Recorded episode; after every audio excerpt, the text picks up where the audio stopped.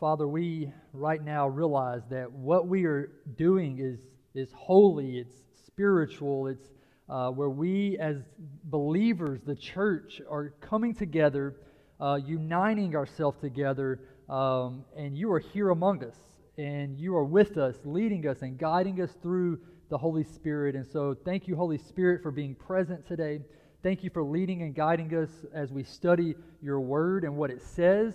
Lord, may it come alive in our hearts. We right now just choose to open up to you, to receive what you have for uh, us today, God. So, uh, Lord, speak to your children, uh, equip us. Lord, we want to we want to walk out of this place with our, our weapons sharp and ready uh, for what's ahead, Father. And so, Lord, we thank you for what you're going to do tonight. Uh, speak to us, God. In Jesus' name we pray. Amen. Amen. As I said earlier, we will have prayer again at the end. Um, at, at the table. So, we are now in session four. Uh, the papers are on the back. Bistro, session four of a uh, kind of a topical uh, study that we're doing on spiritual beings. And as we talk about this, it's very easy for us to um, kind of treat this topic like you would treat maybe the book of Revelation, right? Where you're like, ah, I don't understand it. I'm just going to leave it alone and maybe it'll work itself out. Or, uh, or you're like all into it and you're just like trying to connect all the pieces and you just have all kinds of, uh, you know, uh, study notes about these kind of topics. Um, you know, maybe you fall somewhere in between if you don't fall on the far left or right of that. Um, but what we want to do is the, the heart behind this is to just simply look at the scriptures and see, okay, what does the Bible say about this, about spiritual beings? And why, why is it there? Like, if, if God put it in the, in the text, it has to be there for a purpose. So we just want to stick to the scriptures and understand that, um, that God created the heavens and He created the earth. And we read in Genesis that He, as He created those two realities, that He also set rulers to be in those realities. And so there are spiritual rulers and there are rulers here on earth. So there are human beings on earth, and there are spiritual beings in heaven. And then there is times where we see an overlap, and we see where uh, we'll really get into tonight, where some of these spiritual beings can also can go between the heavenlies and earth. And, uh, and so we're going to get to see some of that. And so we've talked a little bit about them and kind of talked about Elohim and what that means. Um, Pastor Ryan, two weeks ago, talked about the divine council and what that means. And so now we're going to look at some more spiritual beings uh, and kind of talk about them, uh, somewhat in a broad sense, but uh, when we talk about angels, but then we'll also hit some a particular type of angel uh, tonight. Uh, and then next uh, Wednesday, we'll talk about the angel of the Lord, which is, if you think tonight's going to be kind of like confusing, which it kind of is, uh, the angel of the Lord, as you dive into that, can sometimes be even more confusing. And so, uh, but it, it's going to be great. What it does is it just reveals uh, the, the richness of the text. Like that we realize that we're not the main character in the Bible and that there's other characters. It's not, when you read your Bible, it's not just man and God, but there are other things happening, and we want to be aware of those uh, things as well. So, uh, and we will, like always, have a time for Q&A at the end. Um, if anybody has any questions, uh, I will try to make up a response, okay? So um, let me see if there's anything before we get started. Mm, nope. All right, Se- uh, session four, angels and cherubim. All right, angels and cherubim. And so um, angels are some of the most well-known characters, if you will, in the Bible. Right? We're all familiar with angels. Maybe you grew up like I did watching the TV show Touched by an Angel, right? You know, so uh, maybe you're familiar with those kinds of things. Um, but while they are some of the most known characters of the Bible, they also are some of the most misunderstood characters in the Bible. And so um, let me first kind of hit, uh, just as a, as a introductory, then we'll talk about it later. Uh, alongside these creatures, uh, uh, angelic beings, are also the cherubim, the cherubim, and uh, they play a role in the Bible just like angels do. And so we want we want to um, talk about them, but I'm just kind of giving you a teaser tonight, uh, uh, or uh, to start us off, that um, they operate differently. So when you see um, cherubim, don't just write them off as oh that's angels because they actually are different and they have a different role, and we're going to discover that. So, but but to to dive in, we're going to talk about angels first, and then we'll talk about cherubim. So, we need to understand that as we go through this, remember there's two realities, and you have um, um, heavenly spiritual beings, heavenly hosts, angelic beings, and then you have here on earth human beings. And we're going to see some parallels as we dive into this that the some of the functions of angels and what their mission is is also parallel to some of the, the earthly human beings that God sends. Uh, and, and so I want you to see that parallel as we get into it. Um, so let's look first at the use of the word angel in the Bible. Uh, simply put, angels are spiritual messengers, and if we're going to draw a parallel, they are like prophets. Okay? That prophets, you could say, are their earthly counterparts. Um, they bring the power and the life of God's heavenly realm to earth in the form of signs and wonders. Okay, um, you, if you wanted to write a reference down, you could write down the reference of Elijah and Elisha. We don't have time to get into it. That's First Kings 17, um, all the way through Second Kings 7. Um, so to really understand what we're talking about when we talk about angels in the Bible, let's just dive into the word first. Let's look at the word um, and what it means. Uh, and I want you to see here that there is a relationship between the spiritual figures and the human figures when they talk about the word angel. Okay? And so you'll see in your notes the Hebrew word uh, melech. And, and I am pronouncing it a little differently so that I'm not ha- hacking a loogie when I say it. Um, but melech, okay? It's a Hebrew word that means messenger, all right? It means messenger. And it can refer to anyone, human or spiritual, that sends a message, okay? And there's some scripture references, the human version of 1 Samuel 16, you see in your notes, and Judges 11. That word there is referring to human messengers, okay? So let's understand that, that that word that can mean angel can also mean a human messenger. We need to know that so that we don't get confused. Uh, but however, it also can refer to spiritual beings. You see that in your text uh, in Genesis 19. Genesis 19, it says that now the two angels came to Sodom. Now, that is the same Hebrew word as the word messenger up in 1 Samuel, but the writers understood the context and they knew to differentiate the words when they translated it over. And so, um, so that they use different words. And then if you want to see both of them used in the same passage, you see here in your notes Genesis 32, uh, where they use the same Hebrew word, but it's translated differently. One as angels and one as messengers. And so we're just building a case tonight, kind of building a case, uh, making some points uh, of seeing the word angel in the text. Um, and then if we were to look at the Greek, which would be what the New Testament was written, written in, it has a word, anglios. Anglios, that functions similar to the Hebrew word. And it can refer also to human messengers and spiritual messengers. Okay? And there's some there's some references, Luke chapter 9. Luke chapter 9 it says that and Jesus sent messengers ahead of him. All right? And then we see in Mark 1 verse 13 it says that and the angels were ministering to him. Okay? So we see there that this Greek word anglios is similar to the Hebrew word that we see and that they can mean messengers meaning humans or messengers meaning angels, okay? And so I know this is, we, we um, nerd out on a lot of these words, but it's important for us to understand what the biblical writers were talking about. And so now let's dive into the connection between heavenly and, earth, and earthly messengers, okay?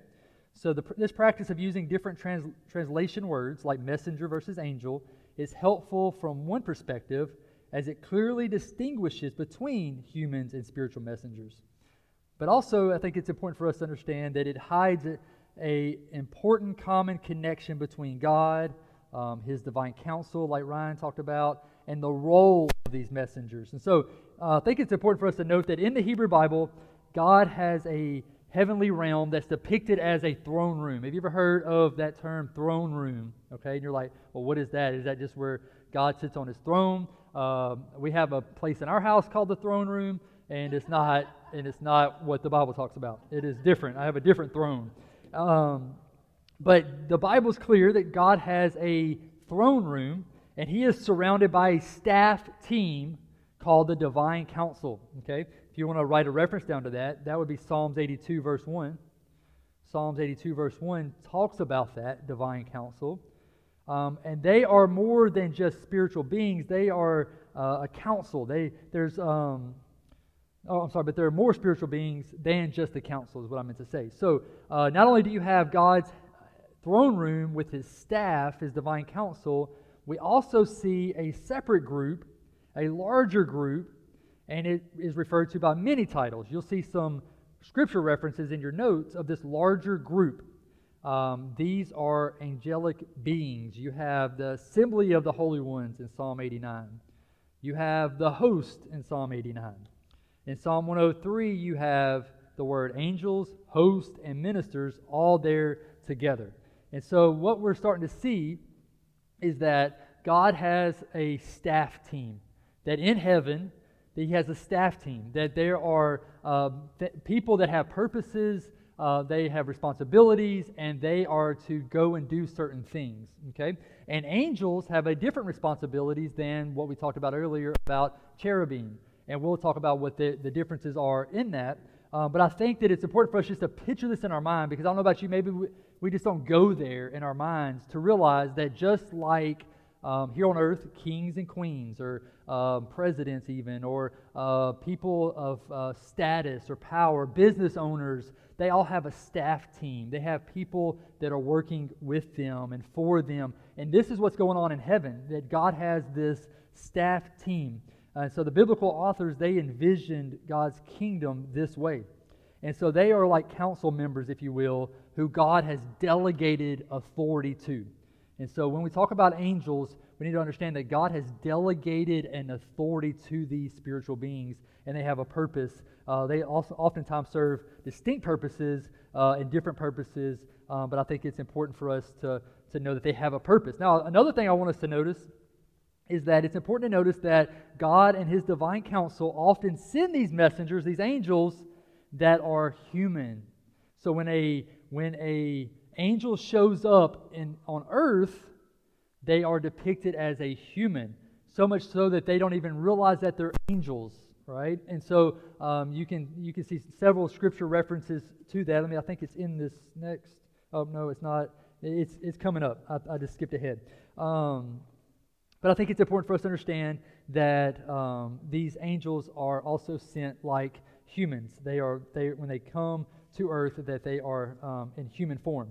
Um, if you look at um, Jeremiah 23 in your notes, we will see where uh, Jeremiah gives us some reference points to this council um, uh, and to their purpose of how God sends them. Um, and you can see that. We won't get into all that just for the sake of time. Um, but I think it's important for us to note that here in, in the text in Jeremiah, that Jeremiah is confronting Israel's leaders for listening to prophets that were not sent by God. Um, and so he's telling them, you know, do not confront the greed, the idolatry, the injustice, um, and that he's talking about a true prophet is one that has a vision from heaven. Uh, a true prophet is one who speaks on behalf of the messenger, the angel. Um, and so it's a lot of um, sometimes confusing details of, of what what Jeremiah is talking about in here and when we talk about angels and those kind of things. But um, I want us to see um, in Second Chronicles, you'll see it in your notes, 36, there is a parallel to these human prophetic messengers sent by God and the divine council. Remember, we talked about that there is, I want you to see a parallel. Well, there is a parallel that we see here in Second Chronicles where we see um, that um, these spiritual beings are being sent and they perform similar roles to the prophets in Israel's time. Uh, and I want to read it. It says, The Lord, the God of their fathers, sent word to them again and again by his messengers because he had compassion on his people and on his dwelling place. But they continually mocked the messengers of God, despised his words, and scoffed at his prophets. So they're drawing a parallel there of messengers and prophets until the wrath of the Lord arose against his people until they were, there was no remedy. And so, just like God sends prophets to the land to be a messenger to the people and be a voice for God, God also sends angels to do the same.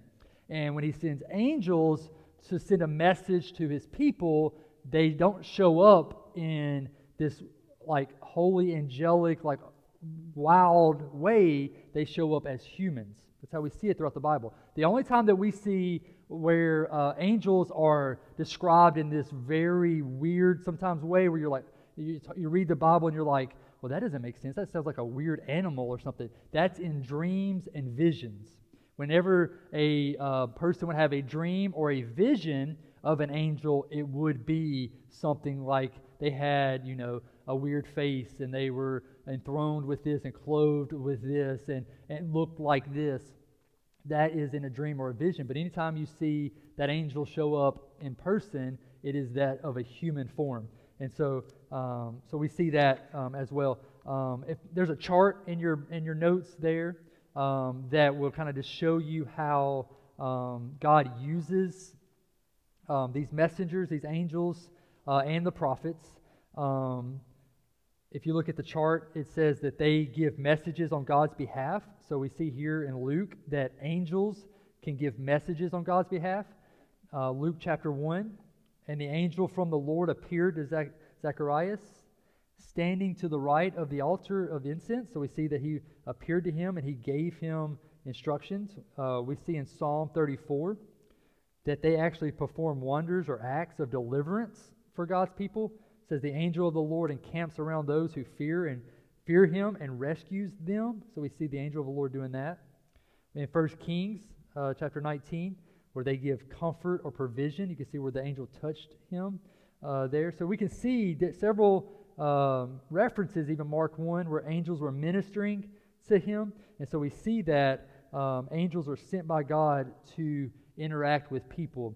And um, matter of fact, when we end our study tonight, I want us to end on something that's not in our in this study, but it's just something that um, I was studying elsewhere when talking about angels. Is that how they minister to us and how uh, God deploys angels on our behalf and what that looks like? Because sometimes it can get kind of weird and it can be like you know people get fascinated with angels and um, but but they are sent uh, by God on purpose for us, and we want to talk about that uh, particularly through um, prayer and those kind of things, and how God moves on that behalf, on, on our behalf, and deploys angels. But um, let's talk about the appearance of angels in the Bible.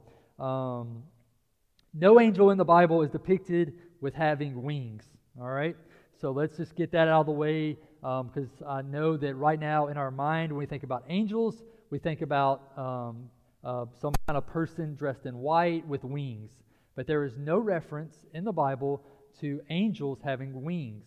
The only people in the Bible, uh, spiritual beings that have wings, are the cherubim, uh, and we'll cherubim, and we will talk about those later. Those are different, um, so they don't have that. Uh, and so um, the cherubim do have wings, um, but we'll see below that these creatures are very different from angels, and they have never been called by the same word as the word angel. Uh, they don't give messages. They don't perform missions by God uh, they remain in the heavenly realm. And so when we differentiate between angels and cherubim, the angels can go to and fro. They can go from heaven to earth. The cherubim cannot. They stay in the heavenlies. We see this all the way uh, in Genesis 3 when man was kicked out of the garden and could not come back in. Then what did God set at the edges? He set the cherubim at the edges of the garden to keep the wickedness out, to keep the impure out, because it was a holy place. And so um, I think it's important for us to know that, that they, uh, unlike angel, angels, they can't cross between heaven and earth, all right? Um, some people even believe, um, and I don't have any scriptural references to this, but in my study I saw this, uh, that some people would say that uh, the cherubim are, um, repre- or the stars represent some of the cherubim uh, because they are stationary. Um, but you can study that out if you would like. Um, angels, like I said earlier, in the Bible appear as humans. Uh, there are numerous stories where angels appear, uh, but are merely called men because they look like people. Uh, some people make the argument that um, that angels, since they only appear as men, uh, that angels can only be men. Um, angels are a spiritual being, thus they have no gender. So, if God wanted to uh, if they wanted to take on the form of a female, I think that could happen. Uh, I'm not sure. But um, some people get caught up in that because uh, when you think of an angel, you tend to think of something very feminine. Uh, and you tend to think of maybe a woman. Uh, matter of fact, when you compliment somebody, when you compliment a, a woman's beauty, sometimes you would say that they look like an angel, right? Um, and so you would never tell a man how handsome he is and that he looks like an angel. Uh, that would be something very feminine. Um, but the reality is, in the text, we see angels referred to as men. Um, so I don't know if that's an insult to a woman to call her an angel. I'm not sure. Um, but regard, yeah, yeah, yeah I'll, I will try that and see. Um, so, anyways, um, but I, again, I know this um, is is we're we're treading through some mud when we talk about these kind of things, but just stick with us. Um, interestingly enough, angels appear in the Bible as like a superhuman. Like when people encounter them, uh, especially in dreams and visions, when they um, when they encounter them in dreams and visions, it's wild. When they encounter them in the day-to-day world, they're often unrecognizable, as we talked about. Um, but sometimes in dreams and visions, people are afraid and they're scared when they encounter um, them. And you'll see in your notes Daniel 10. Daniel 10 um, 4 through 7, and then I skipped a few verses, put 10 and 11 in there, gives you a picture of what Daniel dreamed and kind of how wild it was when he saw an angel. Um, and again, for the sake of time, we won't uh, talk through all of that, but I think it's good for us to, to know and to study and to go home and read that. Um, so, uh, along the lines of angels in the Bible, I think it is worth noting uh, two unique angels are named in the Bible uh, Gabriel and Michael and I think Michael's a pretty cool name. Um, probably the probably you know it's probably not by accident. That, that's no. Um, so there are uh, some unique names, uh, angels in the Bible. Uh, we see both Gabriel and Michael called princes uh, in Daniel 8 through 10 and, tw- and Daniel 12 1. So I think that that's some great references to go back to. Um, uh, if you would like to know, Michael is named again in the New Testament in Jude verse 9. Um, also in Revelation uh, 12, Revelation 12, verse 7. Uh, Gabriel also appears in the New Testament in Luke chapter 1, Luke chapter 1, verse 19, and again in verse 26. So I think it's just cool to see that two angels are named, uh, and they're named in the Bible, and we have references to them. Um, Paul also probably references them. He calls it the archangel in 1 Thessalonians 4, if you want to write that reference down. 1 Thessalonians 4 uh, verse 16. Um, he talks about that. That's probably, that word in the Greek means chief angel. So, like, there's a ranking system there, like a tiered authority structure in the heavenly realm. Uh, and that detail is not spelled out in the Bible too clearly, so we don't have too much detail with that. But uh, if, you know, it's, it means chief angel, so there's probably, um, you know, some kind of structuring system there where Michael, Michael's probably the chief angel um, of that. But um, the New Testament authors speak about angels, and you see some scriptures there. Hebrews 13. Hebrews 13, it says, Do not neglect to show hospitality to strangers, for by, by this some have entertained angels without knowing it.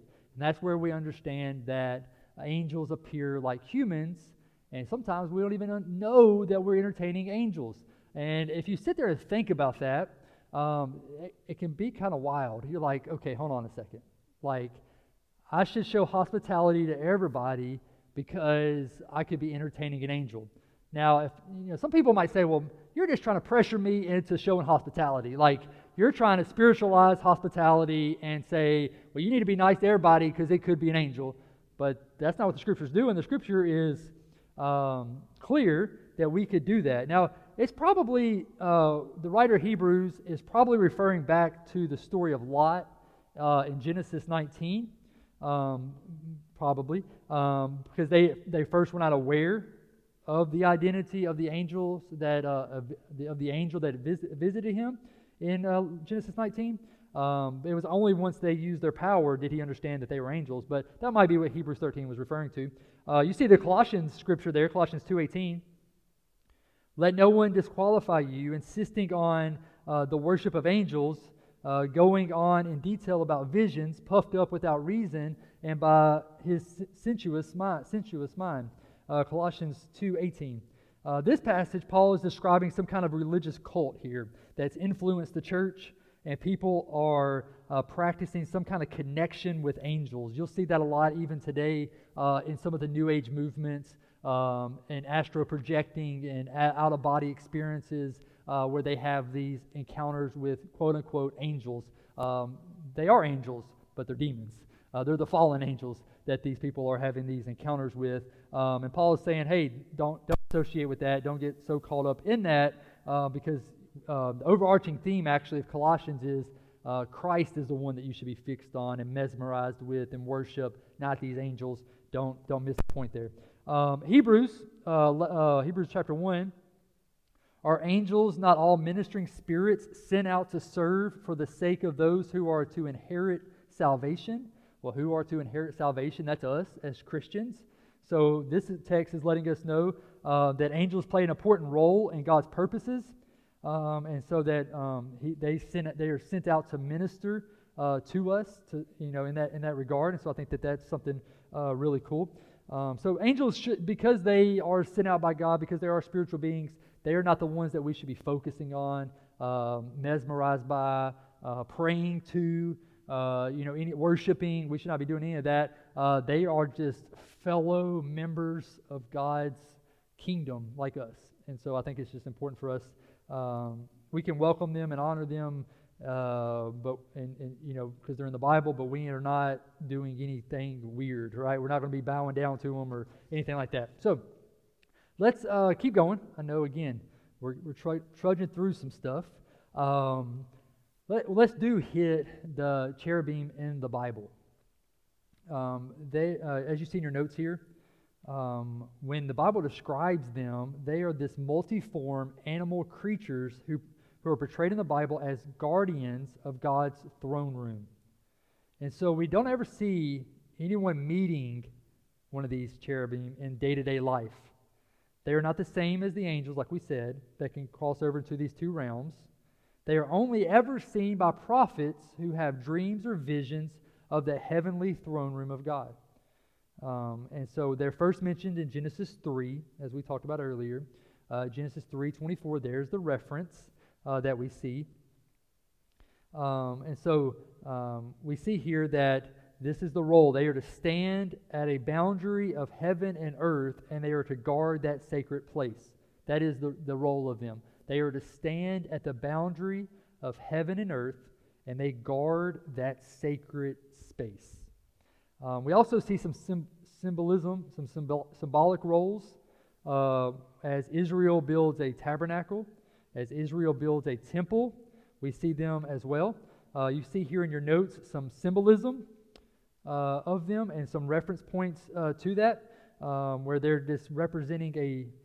When Israel tries to recreate a miniature version of the Garden of Eden uh, through these temples and tabernacles, um, Exodus 26, uh, we see that they are embroidered onto curtains. So they, the uh, the look of them have been embroidered the curtains into the tabernacle and on the veil. Uh, we see them sculpted into gold, placed on top of the Ark of the Covenant. Uh, we see that they are uh, two large ones are put outside the holies of holy. Um, we see uh, that they're engraved all over the inner walls of the temple. So we, we see these uh, engravings, these markings, um, and, that, and they have wings, sometimes four, sometimes six. Uh, we'll see in our notes here that even John references uh, six of them, having six wings which is like the only one that references that. But um, that might be where we get our idea that all angels have wings uh, because we see those um, symbols and those markings, and, uh, and so we assume maybe that all angels have wings, but it is only this class that we see. Um, uh, you see some uh, other scripture references there uh, just to help us uh, see that they are enthroned, they, that they are surrounded by God's heavenly throne. They surround his throne. Um, and so we see that um, God sits above them. We see that in Scripture and you can see those references there uh, as well. So, uh, very interesting stuff. Um, as you look at your notes and you see the description of them, uh, we see that they are described as multiform animal figures. Interestingly enough, their appearance is different every time they show up in the Bible. Every time it shows up in the Bible, it's something different. And um, what we don't need to do is take every detail every description and place it all together and say, well, that's what one would look like, and just gather details from every one. And what I think God is trying to, to show us is that they are um, that that because they are different, it is representing the diversity of God's kingdom, of of heaven, of earth, and so our uh, our imaginations are to point towards uh, towards how vast and how diverse God's kingdom is. Um, and so we see that uh, in your notes. Sometimes they have two wings, sometimes they have four. Uh, we'll read John's later that says they have six. Um, their face appears differently as well. One face sometimes like a human, two faces you see in Ezekiel, four faces a lion, a human, an ox, and an eagle. So it's just very interesting stuff um, about when, when we read this. And when we read this, a lot of times we can be so like, well, that's just weird uh, that we don't understand it. Well, to the to the biblical authors and the audience of that time, it made sense. It, they they got the references, they understood the visuals, and so we can't shy away from it. We've got to lean into it.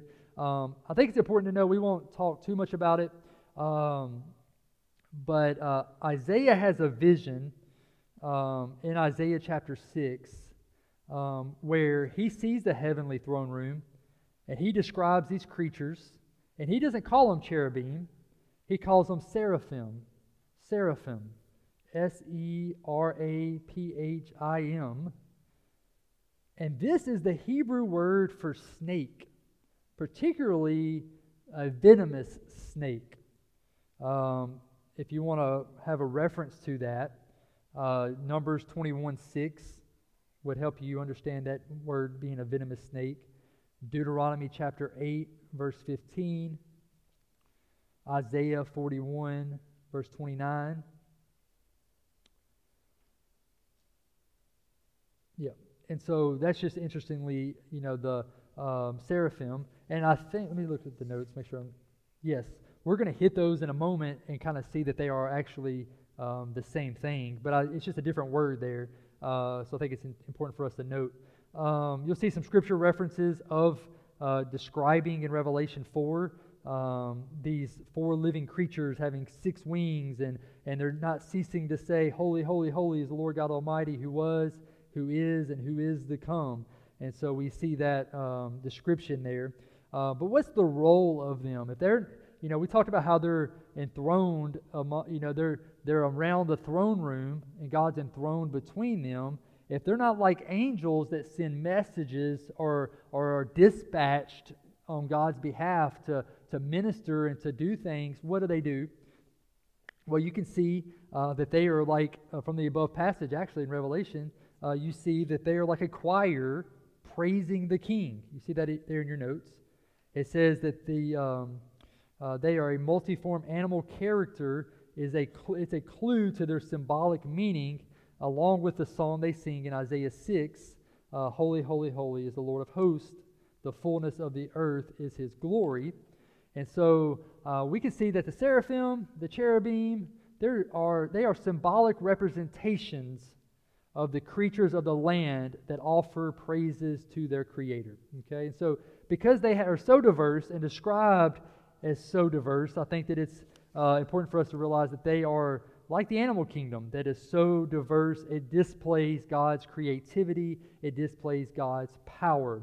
And so, uh, just as the heavenly hosts declare the glory of God, here we see that these creatures also are declaring the glory of God.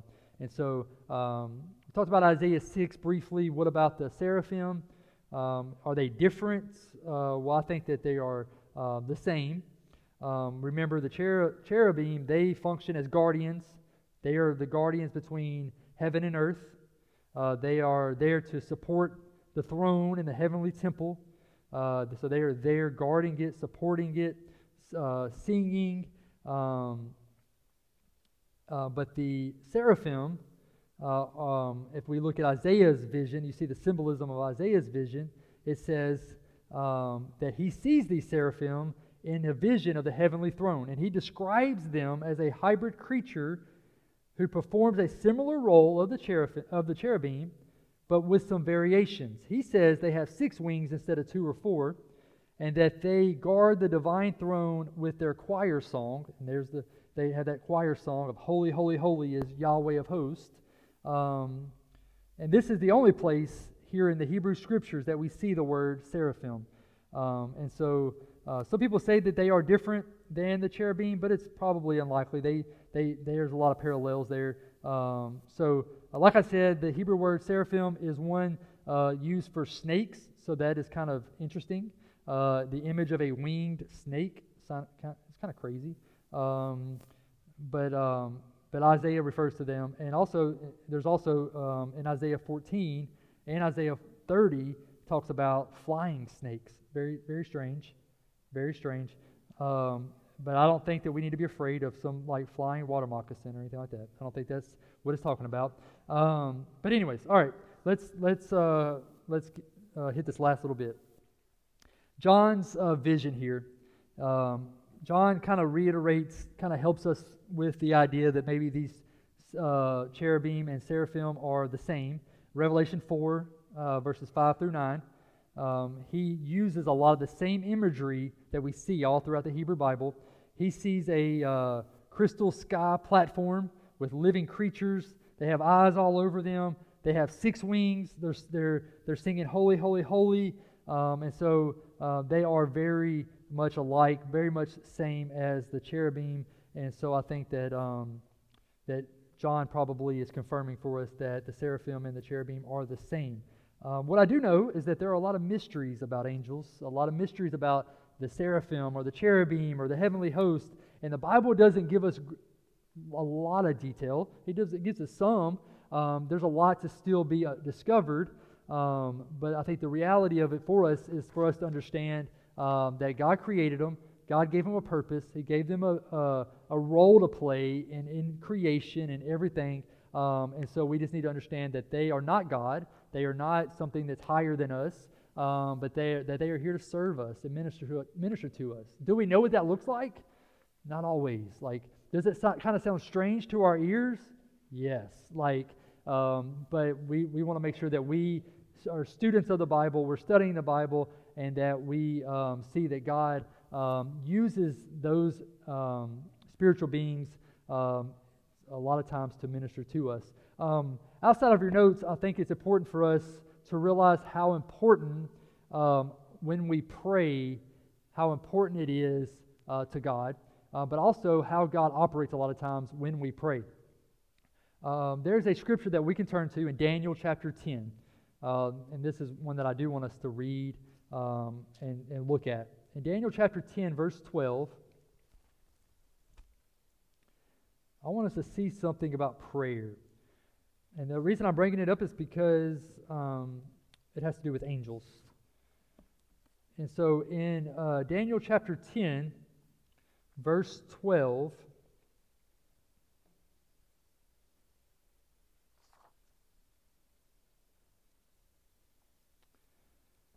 it says, And then he said to me, Fear not, Daniel, for from the first day that you set your heart to understand and humbled yourself before your God, your words have been heard, and I have come because of your words. He says, I have come because of your words. Let's read a couple, let's read a couple more. The prince of the kingdom of Persia withstood me 21 days, but Michael, one of the chief princes, that's the chief angel, came to help me for I was left there with the king of Persia. Um, and so we see here that that Daniel is let, Daniel's letting us know that angels that when we pray, God hears us, and God uh, will sometimes dispatch angels on our behalf. And we see that um, angels uh, can be sent to work things out. Uh, so I think it's important for us to know that the angel Gabriel told Daniel here that he had been sent to him on the behalf of his prayers that he offered up to the Lord.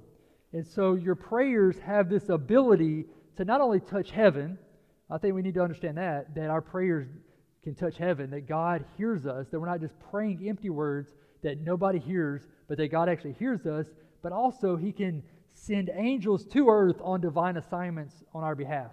Now, again, sometimes that's ear, weird to our ears, strange to our ears, but that's what the Bible talks about. We can find an abundance of scriptures. I'll give you some references that I wrote down where we see this um, throughout the Bible, where, where angels are dispatched to minister or to serve or to do something for humans. Okay? If you want to write down Genesis 18, Genesis 18, verses 22 through 33. Genesis 18, 22 through 33. This is where Abraham interceded in prayer. Two angels were released to go to Sodom in order to save Lot and his family. We see that in Genesis 18. Exodus 14, Exodus 14, verse 15 through 20. Exodus 14, verse 15 through 20. Moses prayed, and an angel stood between the army of Egypt and the children of Israel, bringing great deliverance for God's chosen people. So we see again, he prayed, God dispatched angels. Um, King Hezekiah prayed in 2 Kings, 2 Kings chapter 19. 2 Kings chapter 19, verses 15 through 19. 15 through 19, and also verses 35 through 37. He prayed to the Lord for help. God responded by sending an angel to kill 185,000 soldiers. Um, and so we see again God sending angels. I'll give you a couple more. There's several. There's some new, here's some New Testament ones. Uh, Luke 22. Luke 22, verse 41. Jesus prayed on the Mount of Olives. An angel from heaven appeared, strengthening him during his time of need. Acts chapter 10. Acts chapter 10, when Cornelius prayed, an angel was sent to his home, bringing a divine connection to spirit birth revelation that resulted in the salvation of his household. So there was an angel sent to his house in Acts chapter 10. Acts chapter 12, verse 5, verse 5 through 11. Acts 12, verse 5 through 11. Believers prayed for Paul's release from, from prison. Believers prayed for Paul, I'm sorry, Peter's release from prison. And what did God do? He responded by sending an angel to bring supernatural deliverance. Um, so we see here um, that God can send angels. I think it's important to reiterate we're not praying to these angels. Our prayers aren't offered up to these angels, they're offered up to God. But God is the one that chooses to, to, to send them out uh, to accomplish his mission. And so I think it's just important for us to realize. I mean, I, I don't think that there's like a special formula to it. I don't think like, oh, I need to pray this, so then God will send me an angel. Uh, I don't think that that's our motive in this. I think it's just we should be aware and realize the Bible talks about this that when we pray, God hears, and there are times when He sends angels uh, on to you know to minister uh, to us or to serve God's purpose here on earth. Um, so it's some very interesting things. Um, as we, you know, as you, if you've been with us since we started this a few weeks back, a month ago or so, um, as we talk about spiritual beings, um, it's very easy for us to, to veer to one side or the other and be like, oh, well, let me get off into this and, and it's very weird, or let me just shut off my ears to this because I don't understand it and then I just miss out on what God has for me, and I miss out on what the scriptures say. And so um, I don't want us to veer to one side or the other. I want us to stay straight in the scriptures and realize that God created the heavens, He created the earth, He set rulers over both to have dominion over the earth and over the heavens, and that is human beings and spiritual beings. And they are in the Bible, so we lean towards them. We don't lean away from them, uh, even the hard things. This is hard stuff to talk about, hard things to comprehend, heavy things, but we lean into it and we say, God, we want to understand it we, as much as we can. Uh, we want to uh, be knowledgeable about it. We want to be a student of your word. We don't want to shy away from it. And God, if there's anything that we can get out of it or that we need to do, God, we want to do it. And so uh, I just think it's important for us to realize um, that, um, that there are angels. There's different types of angels, uh, as we saw tonight. Um, we'll even talk about another one next week, the angel of the Lord. Um, but don't get so fearful as you read about these dreams and visions that these prophets have, and they describe these weird creatures, and you're like, this must be a bunch of fairy tales. Like this must just be made up, right? Or this this can't be real. Uh, it's very real. And uh, so, anyways, so that is all we're going to talk about tonight, um, because that's a lot to digest. And I would encourage you to uh, go home, read back over it, look at your notes. The scripture references that we talked about, read those. Read the context of the scriptures. Um, you know, when you talk about stuff like this, you can't cover it all in uh, in the time we have together. So it, I would encourage you to unpack it um, on on your own uh, at the house.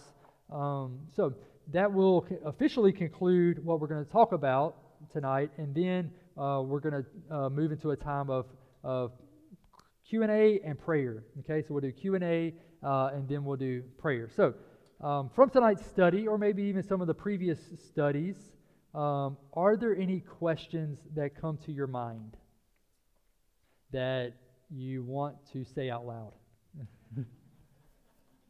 Brother Dale, yes, sir.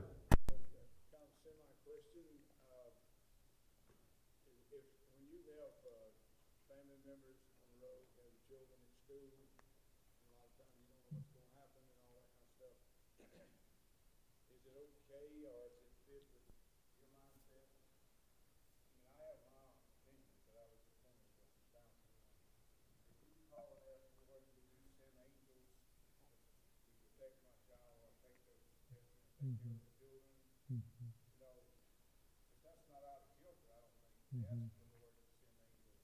No, I would. I mean, it, we see that God does send angels, right? So we see that He does. So I don't. I don't see any harm in asking for Him to do that. I mean, if if if um, if we're praying for protection and, and for God to keep them safe or to you know whatever, well, He's probably going to send angels to do that. Like so, yeah. I, I don't. I don't see a problem with it. I haven't. Mm-hmm.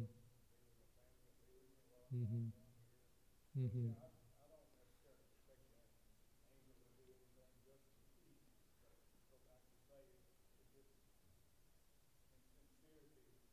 Mm-hmm. Mm-hmm.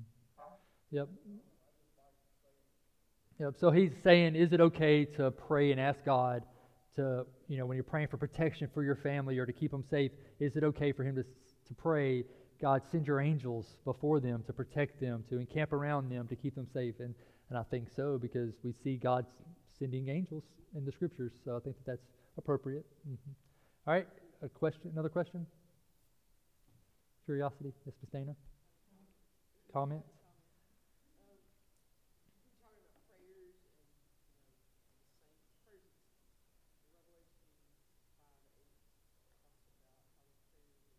Or an incense. Mm-hmm.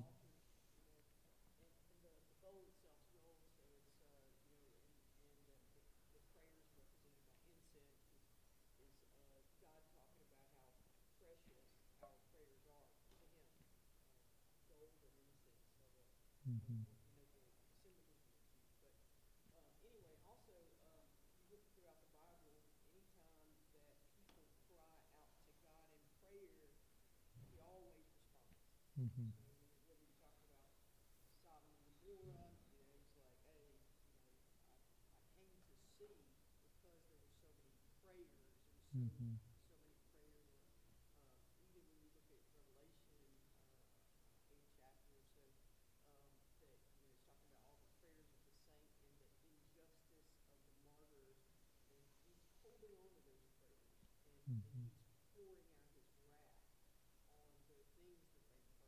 So that's a big encouragement for us to realize that He values our prayers so much.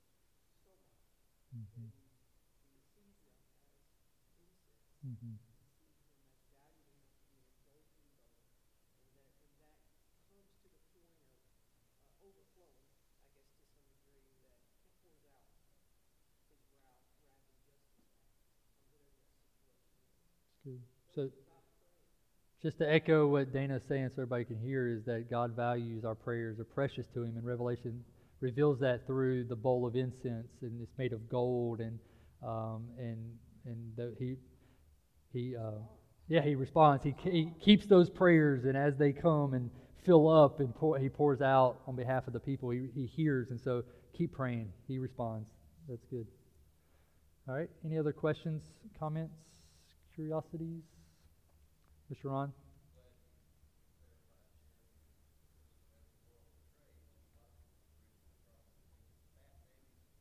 Fat babies with wings. That is that is the image that comes to everybody's mind. Yep.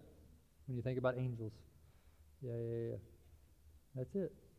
with a harp or something, right? Or arrow, like Cupid. All right? Yeah. Yes, Miss Jan?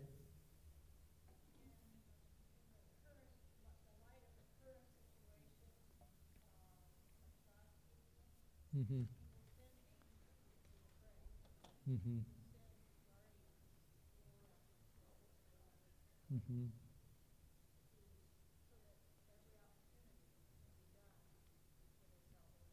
Yes. Mm-hmm. That's right. Mm-hmm. Yeah, so Miss Jan is making the statement that we need to make sure that we're crying out for the for the Jews to receive the Messiah because they haven't yet. And so, um, with everything going on in the Middle East, um, yeah, we'll talk some about that Sunday. We'll talk about um, the second coming of Christ.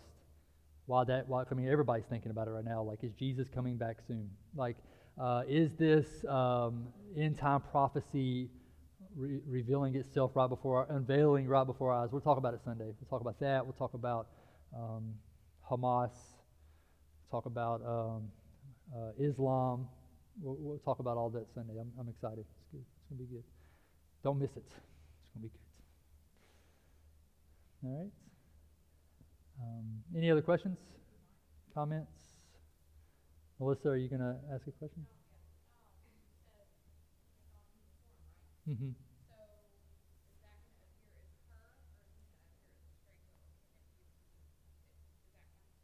Yeah. Yeah, so I mean, I would think that it would be a stranger that you wouldn't know um, because they're a spiritual being and they have to indwell. Like, so I don't know. It'd be, it'd be interesting. Yeah, they're here temporarily. Yeah, yeah. Um, yeah, they don't have a belly button. So if you want to know if you're if you're entertaining an angel, just say, "Hey, can I can you raise your shirt? Let me see if you have a belly button." That's funny. That's that's good stuff. Yeah. Now it makes sense why people wear those shimmy shirt thingies, right? They're just trying to show their identity. Crop tops. That's it. Yep, that's it.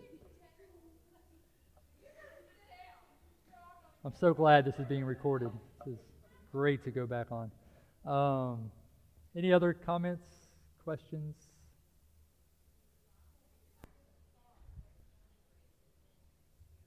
Mm-hmm. Yeah, it refers to them as ministering spirits. Yep, mm-hmm. that's good. Yes, it does. All right. Anything else before we pray? All right. So um, I would like for us to take time around our table uh, to pray for one another, the needs that people have, because we're a family. And uh, so it, I know it goes without saying, but it's worth saying that this is a safe place. And so what uh, what's said here stays here. Um, and so we want to we want to take it seriously. So I'd encourage you to write it down. If you write it down on the back of your notes or on your notes, don't leave your notes on the table and walk off. Um, uh, so make sure that you take it with you. Uh, or like me, you put a note in your phone. Put you know put notes in your phone to be praying for people. Um, so what we'll do is we'll just pause for a moment. We'll talk. We'll share needs around our table. We'll pray for each other, lay hands on each other. We're just going to minister to one another uh, and, uh, and allow the Lord to, to move among us. Okay. All right. So take some time and uh, share prayer requests, pray, and then I'll close this out momentarily.